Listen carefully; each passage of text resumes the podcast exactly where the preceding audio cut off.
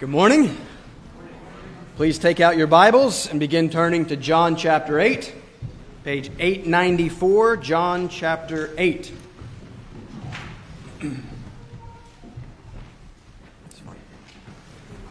Uh, here at Woodside, we take very seriously the central importance of expository preaching. I am morally opposed to hipster, cool, topical sermon series. Um, I've had, I've almost contacted an acquaintance before because his sermon series are so ridiculous. In one of those series, each sermon was based on a top 40 pop song. Uh, he did one sermon based around the Rascal Flatts song, Bless the Broken Road. If you've never heard of Rascal Flatts, you are blessed. they are a terrible country group. Um, I had a dated a girl in college who made me go with her to a Rascal Flatts concert. Uh, I should have known right then. this was not the one. But why in the world would you think that your sermon would be helped contextualized, cool, and compelling by attaching it to a Rascal Flatts song. Right? Do we have that little faith in the power of God's living and active word? We are striving to have great faith and confidence in the power of God's living and active word. And so for this sermon series, we went with the title John. Right? It's just John. Yeah. All kidding aside, we believe strongly in preaching verse by verse through books of the Bible. Expository preaching means we simply want to expose you to God's powerful word. We want to open up that word, uh, bring out the meaning of that word, and then allow God to work through that word. And so you can always know what the next sermon will be on because we simply move to the very next text in the book that we are working through. And so last week we finished John chapter 7. Therefore, we pick up this week in the very next text, John chapter 8, verse 12. Are you there yet? Page 894. Verse 12, right? How is that the next text? What about that big, giant paragraph that I am staring at at the top of the page? What about John 7:53 through John 8 11? Great question. We have to answer that question. I wanted to just ignore it, but I know we can't ignore it. I have to explain. Let's see that if we can do that in the course of a sermon. I didn't want to take a whole week to explain why I'm not preaching a text. I want to preach an actual text of God's Word, but then also explain why I'm not preaching the text that comes before it. And so, heads up, this week, this week may be a little bit different, but it can hopefully help us better understand and appreciate the uniqueness and importance and authority of God's Word. Because, listen, everything hangs on God's Word, doesn't it? I don't think any of us quite appreciate the importance of the Scriptures. Without the Scriptures, we have nothing. We know nothing. We have spent weeks and weeks looking at the controversial claims of Christ, the staggering claims of Christ, and we have another one of them this morning. Jesus is again going to claim to be life. He is again going to claim that life is found only in following Him. And like any good preacher, uh, teacher, Christ is repetitive, John is repetitive, Therefore, I have to be repetitive in trying to convince you and compel you to come to the Christ who claims to be life itself. But how do we know those claims at all? Where do we hear of this Christ and his teaching at all? And it's only in the scriptures. And so everything depends upon the scriptures. We have to be able to depend on the scriptures. We have to be able to trust the scriptures. And yet, here I am skipping a passage that is included in your copy of God's Word. So, what's going on here? Can we trust the scriptures that reveal to us the Christ? There is no more important question than that. So, this week, what we're going to do is we're going to start by considering the claim of verse 12. The next I am statement I am the light of the world. That's a big one. So, point one follow the Christ who is light and live. That's the big idea. Follow the Christ who is light and live. But notice, as we're about to read this text, that the rest of the passage feels a little bit strange. It seems to have nothing to do with Christ as light as we would, as we would expect. The Pharisees ignore the specifics of Christ's claim, and they instead launch into an attack and an argument over the validity of Christ's witness. Your testimony is not true, they say. And that's ultimately what matters. Is his testimony true? And again, where do we find his testimony? Only in this word.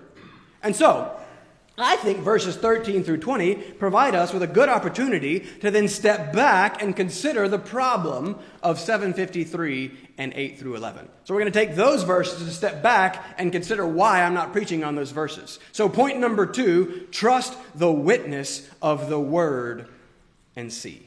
And that, that's it. It's just two points, but it's a lot. And they are important points. So let's get moving. Can you trust God's word? I want to show you how those strange bracketed verses that I'm skipping can actually increase your trust in God's word.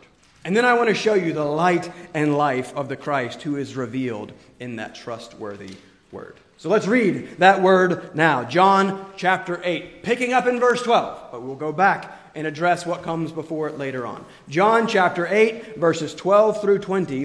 Pay attention. This is what God wants to say to you today. Again, Jesus spoke to them, saying, I am the light of the world. Whoever follows me will not walk in darkness, but will have the light of life. So the Pharisees said to him, You are bearing witness about yourself. Your testimony is not true. Jesus answered, Even if I do bear witness about myself, my testimony is true. For I know where I came from and where I am going. But you do not know where I come from or where I am going. You judge according to the flesh. I judge no one.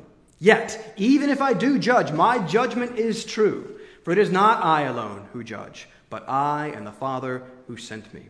In your law it is written that the testimony of two people is true. I am the one who bears witness about myself, and the Father who sent me bears witness about me. They said to him, therefore, Where is your Father? Jesus answered, You know neither me nor my Father. If you knew me, you would know my Father also. These words he spoke in the treasury as he taught in the temple, but no one arrested him because his hour had not yet come.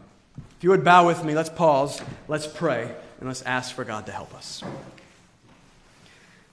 Father, we have a tricky one uh, this morning. Father, we love your word. We are entirely dependent upon your word. And yet, here we come to this spot that we don't often know exactly what to do with. I pray that you would help me. I pray that you would give me uh, much wisdom.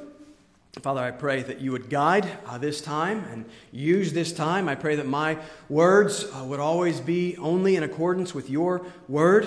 I pray that Christ would be clear. I pray that he would be magnified and glorified. We ask uh, that you would show us him, show us uh, Christ as light and life. Pray that we would see that uh, in Him alone our everything is found. And then, Father, help us to understand your word, how we got your word, how precious it is to us, how you preserved it for us. Father, how we can trust it and, and love it and live in light of the Christ who is revealed in it. Um, Father, we have difficult things. Um, apart from you, we cannot accomplish these things. So, Father, please help me. Please help the preaching of your word. Please help the hearing of your word as well. We ask this all in the name of Jesus. Amen.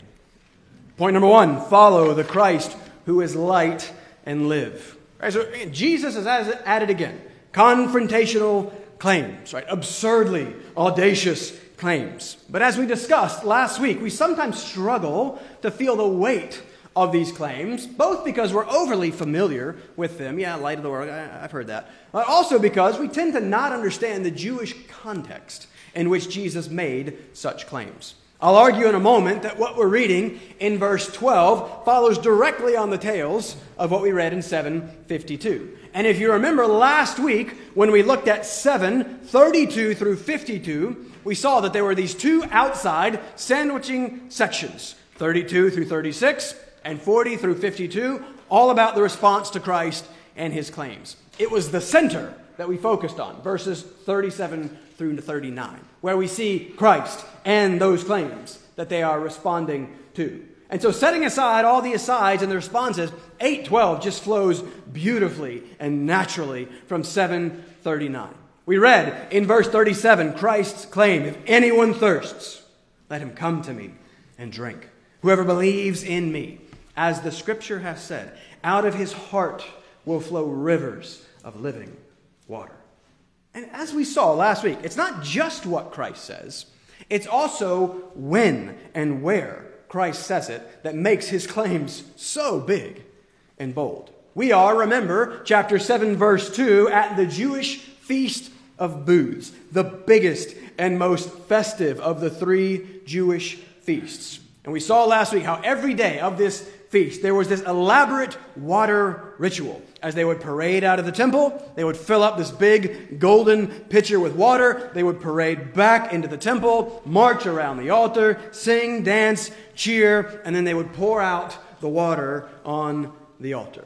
Remember, the whole celebration was about God's provision for and his preservation of Israel during their Exodus wanderings. What did they need wandering in the desert? They needed water. What did God provide for them supernaturally? Water out of the rock. And in so doing, He provided for them life. And this festive, joyous ceremony was celebrating that. And it was then looking forward to God's continuing provision and preservation of His people in the messianic kingdom to come. And it was in the midst of all that, this big, important, symbolic ceremony, that Jesus stands up and says, Come to me and drink. I am life. I'm the provision and preservation that you need. I am the giver and provider of the Spirit that the water represents, who is life. He stands up in front of one of their greatest national uh, celebrations and ceremonies and says, All that is about me. It's crazy, unless it's true. And so last week we get all this information about these festivals from the Jewish Mishnah. So I read that for you last week. It has this whole section devoted to this feast. And, it, and I read for you last week from the Mishnah, which says, He who has not seen the joy of the place of water drawing has never seen in his life joy. And so this is a joyous occasion. Jesus says, It's about me. I am joy. God is working for your joy, and that joy is found only in me. But in the Mishnah, directly following that big claim about the joy at the water ceremony, there's a description of another ceremony central to the feast at the time of Christ. The Mishnah goes on to say that at night, in the court of the women, right, this big outdoor space where the men and women could gather, that they would set up these four giant lamps. Uh, basically, giant menorahs. They said they were 75 feet tall with these huge, massive bowls of gallons and gallons of oil on them, and they would light those every night. Some say it was one of the nights, some people say it's every night. There's, there's debate about it. But the Mishnah says men of piety and good needs used to dance before them with burning torches in their hands, singing songs and praises. And countless Levites played on harps, lyres, cymbals, and trumpets, and other instruments of music. And that's in the Jewish Mishnah. Now, I hate dancing. I, I, can't dance, and I hate it. So I'm kind of morally opposed to dancing because it makes me look stupid. Um, but then here we see there's all these things. David is dancing in the Old Testament. Here again is these, these festive celebrations where the men are gathering and celebrating. Men and women are dancing, joying celebration. And it went on all night, it says. We go all the way up until the sun came up. It even extravagantly claims that the lamps were so bright, uh, up so high on the hill at the top of the temple complex in Jerusalem, that every courtyard in the city was bathed in its light. So here's this huge ceremony of the temple lights. And it is likely that it is into that context that Jesus stands up and cries out, I am the light of the world. See those things? Me. See all that symbolism? all about me. And so it's, it's, an, it's another absurdly audacious claim. And if we better appreciated the symbolism of light throughout the Old Testament, we could better appreciate what he exactly is claiming. But don't forget context. When we think light, we probably think first back to the very beginning. It's pretty interesting. What are the very first words that God is recorded as speaking. Let there be light. First thing God ever says in the scriptures is something about light. And then what follows? Everything. Life follows. He says light, and then life rushes in. But that's probably not what the symbol of these giant lamps was about, and that's probably not what first Jesus is referencing here. Remember, this whole festival is about the Exodus. And it's about God's gracious rescue of Israel out of bondage in Egypt, and then his, his faithful provision for Israel in the wilderness, in the desert. We've already seen the water ceremony. Life requires water, God provides water, but also life requires light, and God provides light. Providentially, my devotional reading this week had me in Numbers. Leviticus gets a bad rap. Uh, numbers. Numbers is the hard one. It's, it's, it's, aptly named. It's just a whole lot of, of numbers. But I was in it this week, and I read in chapter 9 as I'm working on this sermon. On the day that the tabernacle was set up, the cloud covered the tabernacle, the tent of the testimony. And at evening it was over the tabernacle like the appearance of fire until morning. So it was always. The cloud covered it by day, and the appearance of fire by night. And whenever the cloud lifted from over the tent, after that the people of Israel set out. And in the place where the cloud settled down, there the people of Israel camped. That then points us back to Exodus chapter 13, where we first see this phenomenon. God led the people around by the way of the wilderness, Exodus 13, 21. And the Lord, right, the cloud is symbolizing, representing the Lord, his glory. It says, And the Lord went before them by day in a pillar of cloud to lead them along the way, and by night in a pillar of fire to give them light, that they might travel by day and by night. The pillar of cloud by day and the pillar of fire by night did not depart from before the people. That's what the light ceremony was about. Which makes even more sense of what follows Christ's claim. Whoever follows me will not walk in darkness, but will have the light of life. As Israel was led by and followed the Lord in the pillar of light, so Christ claims to be that for us. He is the light and all that that entails, which is just more than we can cover in one sermon. Now, first, this is maybe uh, more of an interesting aside only to me, but think back to these last three chapters. Going all the way back to the beginning of chapter 6, we saw that the verses right before that referenced Moses, and then we saw Jesus going up on a mountain during the Passover, and then he feeds everyone with bread from heaven. And all kinds of alerts, Exodus symbolism. John is telling us what he is doing. Then Jesus walked on water, which is probably a reference to the crossing of the Red Sea. Then they argued about the manna uh, of the Exodus when Jesus claims to be the bread of life. Then in chapter 7, we saw the water festival celebrating God's miraculous provision of water. Jesus invites all to come to him and drink. And now in chapter 8, we have the pillar of fire, the light, and Jesus says that he is the light. Remember how much John loves his Old Testament. You cannot understand John's writings without the Old Testament. John loves to situate everything in the context of the Old Testament. He is intentionally taking all of these central Old Testament symbols. Remember, the Exodus was the event of the Old Testament. And John is showing us how all of them ultimately foreshadowed and pointed to and found their fulfillment in Christ. He is the true and better Exodus. He is the true and better manna. He is the true and better water. He is the true and better light.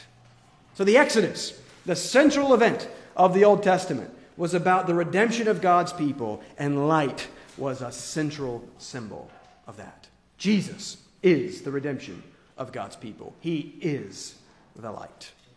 The creation, the other central event, of the Old Testament was about the creation of God's people. Uh, light was a central symbol of that. And we've just seen that Jesus is the creator of God's people. Jesus is the light.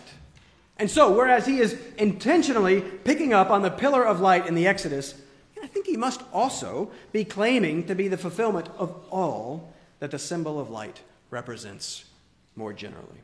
John just talks too much about light for Jesus not to be picking up on this. Uh, light uh, in the Greek is the word phos. John uses this word 23 times, more than twice as many as any other book. We all now take photos, right, from this Greek word phos, and we take them on our phones from the Greek word phone, right, sound or voice. Phos, phone. But phos, light, is one of John's main themes.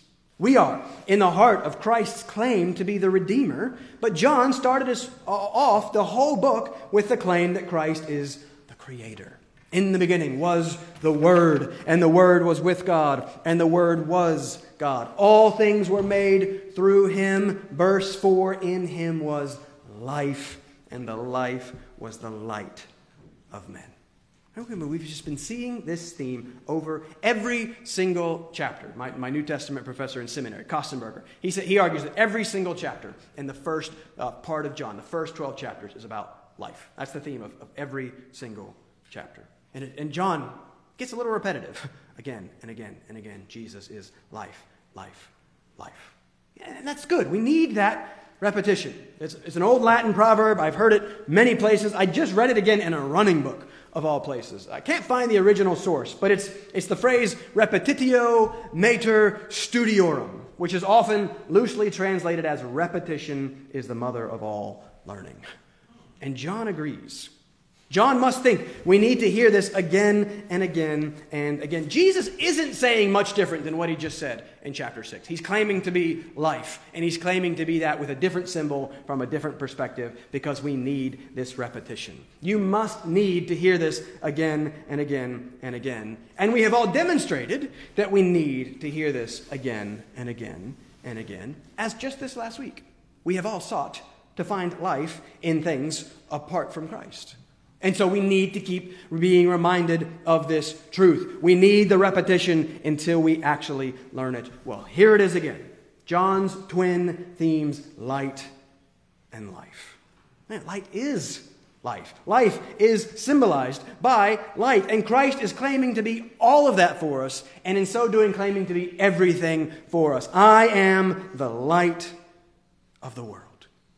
Remember, John begins this whole book with the clear and confrontational claim that this Christ, this man, this, this Jewish carpenter, is God Himself. And then he keeps repeatedly making that claim and substantiating that claim. And that's what Christ is doing here. Not, I will show you the light, or teach you the light, or point you to the light, but I am the light. And remember the significance of this construction I am. Remember in the Greek, ego, eimi. It's the exact same thing we saw back in chapter 6, 35. Uh, grammatically, in, in, the Greek, it's, it's, it's a bit of a strange construction and it's a bit redundant. Ego is the first person pronoun, I. Eimi is the first person singular verb, which means I am. So literally, Jesus says, I, I am. Generally, you would just use one or the other. Jesus uses both. And remember, John gives us seven of these unique sayings, seven I ams, followed by a predicate. Uh, the, the, predicate is the second part of a sentence that's telling us something about the subject. And so Jesus, who is the subject, says, I am the bread of life, the light of the world, the door, the good shepherd, the resurrection and the life, the way, the truth, and the life, and the vine. Seven times Jesus takes this strange construction, I am, and this is number two. And everyone agrees, basically, that all of these must be an intentional reference all the way back to Exodus 3:14, where God himself reveals himself, his name to Moses as I am. He does it, remember, in a burning bush, flames, fire, light. And Jesus is just claiming all of that for himself. I am. I am God. I am light. Because we just read, both in our call to worship and in our scripture reading, that God is light in the Old Testament. Psalm 27 1 The Lord is my light and my salvation. Whom shall I fear? Psalm 36 9 For with you is the fountain of life. In your light do we see light. And Jesus, as the God who is, or God as the God who is, as I am, is also the God who speaks And thus he, being light, makes his word light. Psalm 119, 105 Your word is a lamp to my feet and a light to my path. Proverbs 6:23 For the commandment is a lamp and the teaching a light and the reproofs of discipline are the way of life. So Christ, the word of God, with God, God claims that all for himself. He's taking all of the light symbolism in the Old Testament, all that that represents, and Christ is saying, All of that I am. And so much more. Maybe, you know, it's just hard to get the weight and the significance of what he's claiming. Maybe we would be helped in understanding this if we stepped back and considered light's opposite for a second. Consider again what Christ says. Look at the rest of what he says. He says, I am light. Whoever follows me will not walk in darkness. Well, what is darkness? Darkness is another important theme in the Old Testament. You could jot these down. I don't want to spend too long here. Jot these down and you can go back and look at them. What is darkness in the Old Testament? What does it represent? How about Psalm 82 5, talking about the wicked? They have neither knowledge nor understanding. They walk about in darkness. So, darkness is ignorance. It's one of the first things we see in the Old Testament. Darkness is a lack of knowledge or understanding. So ignorance. Speaking of the wicked, how about Proverbs 4 19? The way of the wicked is like deep darkness. Proverbs 2:13 they walk in the way of darkness and rejoice in doing evil. Right, so darkness is wickedness. Darkness is evil. So ignorance, wickedness. How about Isaiah 8:22? And they will look to the earth but behold, distress and darkness, the gloom of anguish, and they will be thrust into thick darkness. Well, darkness there is distress, it's, it's anguish. Let's go with misery. Darkness is misery. Speaking of distress and anguish, how about Zephaniah 1:15? A day of wrath is that day, a day of distress and anguish a day of ruin and devastation, a day of darkness and gloom. What day? What day is he talking about? Matthew 22 13. Bind him hand and foot and cast him into the outer darkness. In that place there will be weeping and gnashing of teeth. That day is judgment day. Darkness is judgment. And then how about Luke 179 which talks about those who sit in darkness and in the shadow of. Darkness is death. That, I mean, there's five. I'm sure there's more in the Old Testament. There's a very quick summary of what darkness represents ignorance, wickedness, misery, judgment, death. Light, then, as darkness's opposite, Christ, then, as the antithesis of all of that, as light, Christ is knowledge, goodness, joyfulness, justification, and life. And so, what Jesus is claiming here is huge. He says, Follow me, and you will never walk in the first list ignorance, wickedness, misery, judgment, and death, and you will always walk in the second list knowledge, goodness, joyfulness, justification, and life. Why is this so difficult for us, right? Who in their right mind would choose the first list? Right? Who would choose death over life?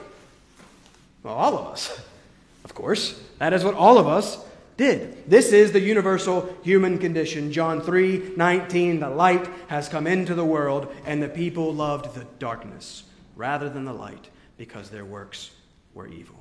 And here we see so much just the, the, the stupidity of sin. Right? Sin is utterly irrational. Uh, th- this whole book is about life. Christ as life. Every one of those seven I am statements are about Christ as life. His claim here to be light is a claim to be life. And then in following him, we will have the light of life. We will experience knowledge, goodness, joyfulness, justification, and life. And yet we so frequently say, no thanks. Let me try ignorance, wickedness, misery, judgment, and death. And that's what we're saying every time we choose sin over him. Why do we do that? There's lots of reasons. Ultimately, at least in part, it's because we don't believe him. It's because we don't trust him. So much of our lives are oriented around self. I, I, I, I, me, me, me, me, I want, I need, whatever. When what we're seeing here is that life is truly only oriented around Jesus, I am. So I am is what I need, and yet so frequently what I live and act like is that I need something entirely different. No thanks, Jesus. That can't be it. I've got to try this thing over here. Why would I ever do that? Only because I don't yet fully trust Him. Only because I, I don't yet fully trust that He is good and true, and all that He says is good and true. Listen, that's really what the rest of this text is about. Let's look at it. Point number two trust the witness of the word and see. Let's see if I can pull this off and tie this together. I'm not sure that I can. I'm not sure that I have. But let's, let's try. Look at the text. Look at verses 13 through 20. They don't feel particularly connected to verse 12 at first. They are, of course. Jesus has just made his bold claim I am the light of the world, I am light. But then there's no other mention or discussion of the specifics of that claim in the following verses. Jesus says nothing else about light in the whole rest of chapter 8. Now, I think that chapter 9 will be a demonstration and confirmation of his claim as Jesus heals the man born blind. He's in darkness, he's blind, God gives him sight, uh, Christ gives him light. But before that, instead of light, the discussion and debate that follows uh, his claim is over the validity or the truth or the testimony or his witness. The Pharisees are attacking and questioning Christ's authority. Why should we listen to you? Can we trust you? Look over the text. Look at the repetition. Remember, where you see there in the English, bearing witness and testimony, in the Greek, it's all the same word. It kind of disguises how much repetition is going on here. Noun, verb. Seven times in these verses, in verses 13 through 18, we have this one word witness or bearing witness. And we've seen this. This is again another one of John's main themes. A witness is that which gives evidence or proof. Witness establishes truth, it is a declaration or affirmation of reason or evidence to the truth of something. And we should trust truth. Therefore, witness that affirms or confirms truth is really, really important. So they say in verse 13, you're bearing witness about yourself, therefore your witness is not true. Thus, what they're saying is, we will not trust you because your witness is not true. We've seen this argument back in chapter 5, verse 30. Jewish law required the testimony of two or three witnesses for the confirmation of a claim. There, Jesus then provides them the various witnesses that confirm his claims. But here in verse 14, he defends the truth of his claim regardless of other witnesses. Look at what he does by first. He points to his heavenly origin and his heavenly destination. He says in verse 14, I'm God. I come from heaven. I am going to heaven. Therefore, if I were alone, testifying to myself, it wouldn't matter because my testimony is utterly unique. You cannot question me. You know neither where I come from or where I am going. But then, second, in verse 15, he points out that their judgments are false because of what they do not know. And thus they judge wrongly. They judge based upon appearance only. Jesus does not judge like they judge. But 16 through 18, he does judge. His judgments and his testimony about himself are true because not only does he bear witness about himself, but the Father also bears witness about him. So Jesus says there are two witnesses confirming the truth of Christ's claim. Because of the utterly unique identity of Christ, the Son of God, from the Father, perfectly one with the Father, his testimony concern, confirmed by the Father, all his claims are true and unassailable. Witness is that which gives evidence or proof. Witness establishes truth. So, what better witness do you want than the witness of both the Father and the Son, the first person of the Trinity, the second person of the Trinity, God Himself, to the truth of Christ's claim? And so these verses, which could possibly seem unrelated to verse 12, are not at all. They are Christ Himself giving you the reason why you should believe the truth of His claims. Believe me because I'm God. Believe me because of what I do. Believe me because the Father confirms my testimony. Here's why you should trust Him. But, question where do we find these claims of Christ that we are to trust and live? It's only in the Word. It is only in your Bibles. And so, again, I saw at the beginning, that means that the Word is everything. Everything depends upon the Word and the trustworthiness of that Word. Just as Christ has given us witness, reason why we should trust the truth of His claims, well, we also need witness. We need reason why we should trust the truth of the Bible. There's nothing more important than the trustworthiness of the Bible. And yet, I just told you that a large text that is contained in your Bible, 753 through 811, is not part of the Bible. Doesn't that just blow up any confidence that we can have in God's Word? Didn't I just give you great witness, great evidence why you can't trust God's Word? Well, not at all. In fact, I think it's the exact opposite. So, we've got to, we've got to discuss this. Go back with me for a second to the year 2002. It's almost 20 years ago. Where were you 20 years ago? That makes me feel old. Uh, I'm a freshman in college at the time. Uh, my only concerns are Halo 2, uh, intramural sports, and girls, probably. I'm at the University of North Carolina. I have mentioned before my New Testament professor, Bart Ehrman, probably the most famous or infamous New Testament scholar in the world. But in 2002, as an 18 year old kid, I knew nothing about Bart Ehrman. Most people didn't know anything about Bart Ehrman at that time. But Ehrman's big break would come in 2006 with the release of his best selling book, Misquoting Jesus, which consisted largely of the content of that class, Introduction to the New Testament, that I unknowingly sat down in on that fateful. I don't remember much from most of the dozens classes that I took in college. I told you before, I mentioned my first history class because that's where I first laid eyes on Melissa. Um, and then I also remember much from this class because it was such an impactful class.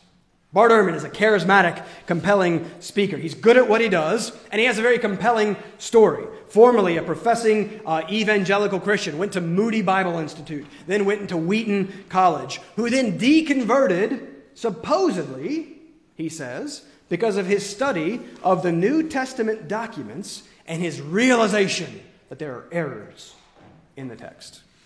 I've actually heard Ehrman tell two different deconversion stories, and I've never heard anyone point that out to him and that he's being inconsistent here. But I think he, he uses whichever story best serves his purposes at that moment. But half the time he claims it's because of the errors in the text. But I had no idea what I was getting into when I sat down in that class. I grew up in church. I was a good pastor's kid. I had read the Bible. I professed to believe, thought I knew my stuff, but I had heard nothing about what Ehrman dropped on us in that first class. It was a bit staggering at first. It wrecks many people, but God was very gracious uh, to me through that class. So, first class, I'm sitting there uh, in a classroom of four or five hundred students. Don't forget that we are in the Bible Belt. Uh, most of the kids in that class are at least culturally Christian, and Ehrman knows that. And Ehrman knows what he's doing. He starts off the whole class brilliantly. Raise your hands. How many of you believe that the Bible is God's Word? And almost the whole room, all the hands go up. Everybody's kind of looking around and seeing, you know, everybody's hands are up. We're all good Southern cultural Christians. So my hand is up as well. And he says, All right, I can't do his voice. He's kind of got this squeaky, I try to do it, I'm not going to try to do it. It's embarrassing. He says, All right, hands down. He continues. Then he says, How many of you have actually read the whole Bible from beginning to end? Oh, awkward silence. Awkward. Significantly, everybody kind of sits down, kind of peeks around. There's a handful of hands are up. My hand was, was not up. But Ehrman's hand was very clearly up. It was, it was an effective and humbling point from this hater of Christ at the outset of this whole class. You guys say that you believe that the Bible is God's Word, and you haven't even read it. I don't believe it's God's Word, and I've read it and studied it far more than any of you. Ouch. Man, subtle implication. Listen to what he's doing. Listen to the groundwork that he's laying. What is he saying? He's saying, I know this better than you do. I'm an expert at this. I'm an authority on this book.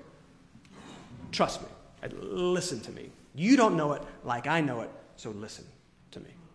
And then Ehrman proceeds in that first class to give an overview of why we should not, why we cannot believe, why we cannot trust that the Bible is God's Word. Why not? Why not? Come on, use your brains. Context. Why not? Because of this text. this, is, this is what he starts with.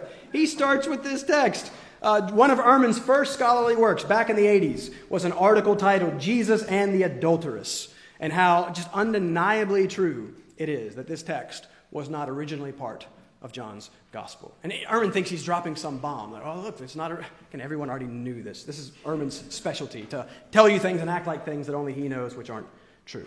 But then Ehrman takes this text as the basis for his argument for why you cannot trust the Bible. I want to take this text for the specific reason of why you can trust the Bible.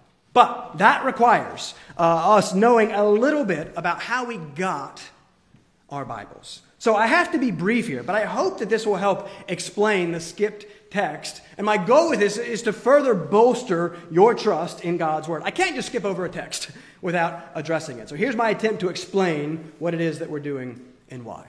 And it was because I didn't know any of this stuff when I was a kid at 18 that I had a really hard time at the beginning of Ehrman's class. Do you know how you got the Bible that you are holding there in your hands? We don't think much about this. Right? We just assume that God inspired it in good old King James English in 1611. Right here's here it is. Right here is God's word. That's silly. All right, you are holding a translation in English, or I had in Italian, but Francesca's not here. She reads from the Italian. Whatever language you are reading it in, you are reading a translation of the Bible. We're going to stick with the New Testament for this morning. The New Testament was not written in any of these languages, but was written about 2,000 years ago in Koine Greek. And guess what? Ehrman loves this. We do not have a single original manuscript of any of those 27 books. Is that a problem? Not at all, actually. Actually, it's a good thing. We would be parading it down Roosevelt Avenue and worshiping it and, and, bowing down to it if we had the originals. But if we don't have the originals, how can we know what the originals said? Copies. We have copies and copies and copies. And this is getting into what is called textual criticism. It sounds negative. It's not. This is simply the science of reading ancient manuscripts to determine what they originally said. And when it comes to ancient manuscripts, nothing compares to the New Testament. In my Latin classes in college, we had to read part of Julius Caesar's Gallic Wars. No one questions the accuracy of that text. No one questions that we have what Caesar wrote. And we have only 10 manuscripts total of Caesar's Gallic Wars. The earliest manuscript we have of his text is dated to 900 AD, a thousand years after Caesar wrote it. 10 manuscripts, a thousand years after the original. We have thousands and thousands of New Testament manuscripts, approaching 6,000 manuscripts, uh, the earliest of which date to only a few years after John finished writing the book of Revelation. And so, we have this abundance of information, this abundant, overwhelming manuscript evidence. How do we figure out what the originals say? Again, it's pretty simple. We lay out those thousands of manuscripts and we compare them. But when we do that, we do find differences in those manuscripts. And this is what Ehrman loves to say caused him to believe that he could not believe the word. I think he's wrong. I think he's lying. Um, but this is what he says. Uh, Ehrman loves big, intimidating numbers. And so in his first class and also in his book, Misquoting Jesus, he'll just drop the bomb and claim that there are over 400,000 errors in the New Testament manuscripts. That sounds overwhelming. There's no way we can trust something with 400,000 errors. And guess what the biggest of these question marks is? John chapter 8, the first 11 verses. So, what do we do? Why are there differences? Why these supposed errors? Well, it's because of how the text is transmitted. It's because of the long and painstakingly difficult process of copying texts. Right, think with me for a moment. Thinking exercise. The book of Hebrews is 6,897 words. Uh, this sermon, man, I got really close. This sermon, all it's right here, uh, last right before I printed, is 6,866 words. Right, so Hebrews only beat me by like 31 words. Uh, so this is pretty long, same as the book of Hebrews. So I, I know you're thinking that, yeah, that, that is long. Um, just, just bear with me. We're almost, we're almost there. But imagine if I were to take this text and all almost 7,000 words of this text, and I hand it right here to Sam. And I say, Here you go, Sam. Take this, head upstairs. I need you to hole up in the classroom. I need you to take out your pencil, and I need you to copy my whole manuscript by hand. Have fun. First off, yeah, it's going to take Sam lots of hours and lots of concentration. So, what would happen? Well, Sam would get bored. Uh, Sam would get tired. Sam would skip some words accidentally. Sam would misspell some words. Uh, Sam probably has superior grammar to me, so maybe he'd unthinkingly correct some of my bad grammar. Faith may walk into the room, and Sam would get distracted, and he'd look up, and then when we went back down, he'd skip a line, uh, and then he'd move on, and he, he missed that line. But he, he, works at it, he spends his hours, and he finishes, and he produces his copy of my manuscript. And, and what does he have there? A fairly accurate copy of my manuscript with a few minor errors here and there. So, the same thing, same thing, I did the same thing with, with Nicole right here. I said, Nicole, here's my manuscript, now you go and make your copy. Nicole's would probably be a little better than Sam's, let's be honest, right? English teacher, probably a little more patient and, and accurate with the words. Um, but look, and then, let's say, I then take my text, my two manuscripts, originals, and I burn them. They're gone. We don't have them. And then these two take their manuscripts. We go now, we go to Marjorie, we go to Jeremy, and the text passes through the whole room. And you all take the text before you, and you all make your own copy of that text. What do we now have? How many people? What was the count today? 80 some people? How many? We have about 80 people uh, in this room. We now have 80 different manuscripts that now all have minor differences here and there.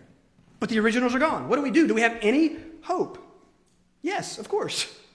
What, what, what, do we do? Textual criticism. We lay the 80 copies down side by side and we compare them to accurately sort out the original. Say we have 80 copies and two spell one word one way, but the other 78 spell the word the other way. We know that the 78 are the correct one, and these two just made a spelling error. So we can set that aside, know that's not the word, and know that this is the word here. And then we do that word by word, line by line, and we can figure out what my manuscript says uh, to great accuracy. We can pick out the typos and the errors, and we can get within like 99% accuracy of the original text. There are actually scholars that will come into a church and do this for us. Like you can spend a couple of hours, they'll start with a text, they'll only use like 100 to 200 words, and then they'll demonstrate this whole thing for us to show us how much we can trust our manuscripts. What does that have to do with John chapter 8? Well, it's pretty simple. The story of John, the first part of John chapter 8 doesn't show up in any of our oldest and best Greek manuscripts. And generally, in textual criticism, the rule is the older, the better. The closer to the original, the better. So, say that we're now going through all of our manuscripts trying to come up with the original. Say we get to like manuscript number 20. Say we get to Melissa's manuscript, and all of a sudden there's these couple lines about baby Vera. Now she hasn't come yet, and we're praying and waiting, and Matt's so impatient, and uh, why can't he just be more patient? And God needs to teach us patience through this thing. We say, wait, wait a second. That wasn't in any of the other earlier manuscripts. But what would we find in the later manuscripts? We'd find those same lines in all of the following manuscripts. But as we worked back through, we would know what happened. Melissa must have added that story. It wasn't part of the original because none of these people have that story. It doesn't show up until we get to her. That's exactly what happens with this story. You see it summarized there in the brackets at the top of your page. The earliest manuscripts do not include 753 uh, through 811. It's, it's, I think it's kind of ironic. Uh, the, the most suspect text in our Bibles, least witnessed by the manuscript evidence, was inserted prior to a section on the importance of witness and testimony. But the point is, the manuscript evidence demonstrates almost without question. There, there are basically no scholars that think this text is original, Christian scholars. This text was inserted um, much later, sometime, and thus it was not a part of John's original work. There's like a, the, the texts are uh, just like the summary evidence is these verses are completely absent from all the oldest manuscripts. It all of a sudden just pops up in the fifth century, like over 300 years after John wrote. So what's going on there? And then where is the text? It's not there. When it does start to showly, slowly show up in later manuscripts, it shows up in five different places. It shows up here, it shows up in a couple different spots in chapter 7, it shows up at the end of John in some manuscripts, it shows up in Luke in some manuscripts. Right, so again, we just know that there's something unstable and weird going on um, with this text. It's full of words that John doesn't use anywhere else in his writings, and the Greek experts say that its style is very unlike John. And again, it just interrupts the flow of the text. This story reads perfectly without this insertion. It just flows right naturally into Jesus makes his claim about being um, the, the, the, water, uh, then they argue about him, and then again, Jesus then makes his claim about the light, and they argue with him. Right? The text just isn't there. None of the, there's not a single Greek church father who mentions this text for the first thousand years of church history because it's not there and on and on and on we could go. So, this feels strange, and I'm sure this feels really strange uh, to some of you. This took me a long time to get my mind around this. But this is not about taking something out of God's Word. It's about rightly recognizing that something that was never part of God's inspired and inerrant Word should be there to begin with. But the beauty of this is that I believe that this should actually increase our trust in God's Word.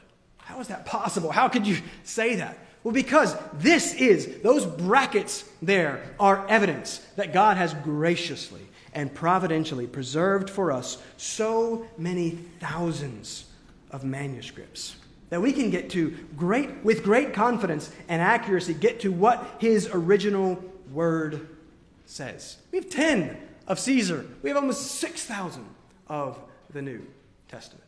And so Ehrman's claim that there are 400,000 errors in the New Testament manuscripts is dumb and deceitful. Basically, all of them are minuscule and minor little typos and misspellings passed down the line, and then he catches them and he counts them for each time it is, it is passed down. He's being just disingenuous with his numbers. Um, another scholar humorously went through Ehrman's book, misquoting Jesus, and found 12 typos and then multiplied it out by the 100,000 copies that had been sold of the book at the time, and argued, using Ehrman's same logic, that his own book had 1.6 million errors. Right? It's just silly. It's stupid. Ehrman is wrong. And by the grace of God, as I started to study and understand and learn about textual criticism and learn about the manuscript evidence and learn about the Bible, his class actually didn't decrease my trust in God's word. Oh, but it greatly increased my trust in God's word. And I think the existence of those brackets should also increase your trust in God's word. We know what the originals say. We have God's word. It's beautiful how God has preserved the text and has given us this science and this ability to say, look, this is what was written 2,000 years ago. And we can know that with great confidence. Christ provides great witness to the truth and trustworthiness of his claims in verses 13 through 20. God provides for us great witness to the truth and trustworthiness of his word and the thousands of manuscripts he preserved for us so that we could know that word. You can trust your Bible, which is important because everything hangs on its witness. Because in its pages is revealed to us the Christ who is light and life. Trust the witness of the word and see him. See the light. See Christ. Because, listen, ultimately, as helpful as it is to know how we got our Bibles and the manuscript evidence that encourage us to trust God's word. Again, we can't just skip a text and not explain why we're skipping a text. But ultimately, that is not the witness that our faith is founded upon.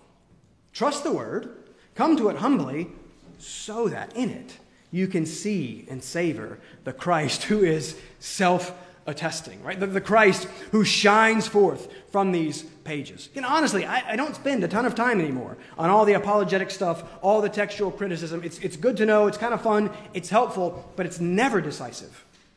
Ultimately, all I want to do is to bring people into contact with the Christ who is contained in this word. Ultimately, I know that all of my arguments uh, are secondary. Ultimately, I know that my only hope and anyone's only hope is to see the Christ contained in these pages and then by the grace of God live. Ultimately, it is the person and work of Christ that is our apologetic. No one is like this Christ. No one could create this Christ. No one else can burst onto the scene and claim, I am the light of the world, I am God, I am life, and convince countless numbers of people to give their entire lives uh, to Him. No one else claims to be God and life and then becomes man and dies. For sinners like me, wretched, weak sinners like me. There is nothing like the good news of the gospel of Christ coming to live and die in our place for the forgiveness of our sins. You have a great sin problem. You have an eternal death problem. Christ is the only gracious and glorious solution. So he says, Follow me, believe in me. And so, my encouragement to you is yes, explore these things. Uh, yes, know why you can trust uh, your Bible. Yes, be ready to give an answer. But ultimately, our answer is Christ. Our argument is Christ. Look at him, listen to him. He bears witness about himself, and his witness is true. For his is a self validating witness, right? Consider light. I don't have to look at this like, look, I can see. No, it's just self attesting witness. There's the light. You can see it. And Christ is like that. Look, trust the witness of the word, and then look at the Christ in that word. And if you don't see it yet, then ask. Cry out for help. Tell God that you want to see and ask His Spirit to help you to see. And listen, if you have seen it, if you have been saved by the grace of God, and yet you're really struggling to see it right now, really struggling to believe, welcome to the club. Right, we've all been there. My encouragement to you is the same ask, right, cry out for help. This is a prayer that God loves to answer God, I want to see. God, I need your spirit to help me to see. I am not seeing right now. Please help me to see. And then ask again and again and again. And do not let go until you see and have the light of life and rest and rejoice. And it's nowhere else. Christ claims that life is found only in Him. So stop looking for life anywhere else. Follow Him and live. Trust His trustworthy word and see. Witness is everything. And we have all the witness that we need contained in God's word. 2 Corinthians 4:18 and we all with unveiled face beholding the glory of the Lord are being transformed into the same image from one degree of glory to another. For this comes from the Lord who is the Spirit. Ask him to give you the eyes to see. Let's pray. Father, thank you that you are gracious. Thank you that you are patient with us, your people. Thank you that you are kind to us. Father, that kindness is demonstrated to us in the Word, the Bible that we have before us, that you have so faithfully preserved for these 2,000 years. Father, thank you for all the evidence all the copying, all the recording, all the science that goes into telling us that we have your word, Lord. We can know what you originally inspired and gave um, through your apostles. Father, I pray that you would give us the eyes to see and the hearts to trust that word.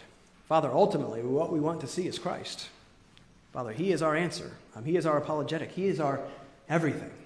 And so we ask that you would maybe even just use silly exercises trying to understand the, the trustworthiness of your word, ultimately, Father, to lead us to trust your Christ and to love him and to look to him and to depend upon him. Father, forgive us for how quick we are to trust in ourselves. elsewhere. Father, help us to see these great claims that he makes about himself. Help us to see the goodness of what he claims. And Father, give us uh, the will and the desire to follow him, uh, to seek him, to find life uh, in him. Father, only you uh, can do this in us by your Spirit. And so I ask now that you would do that. And I ask this in the name of Jesus. Amen.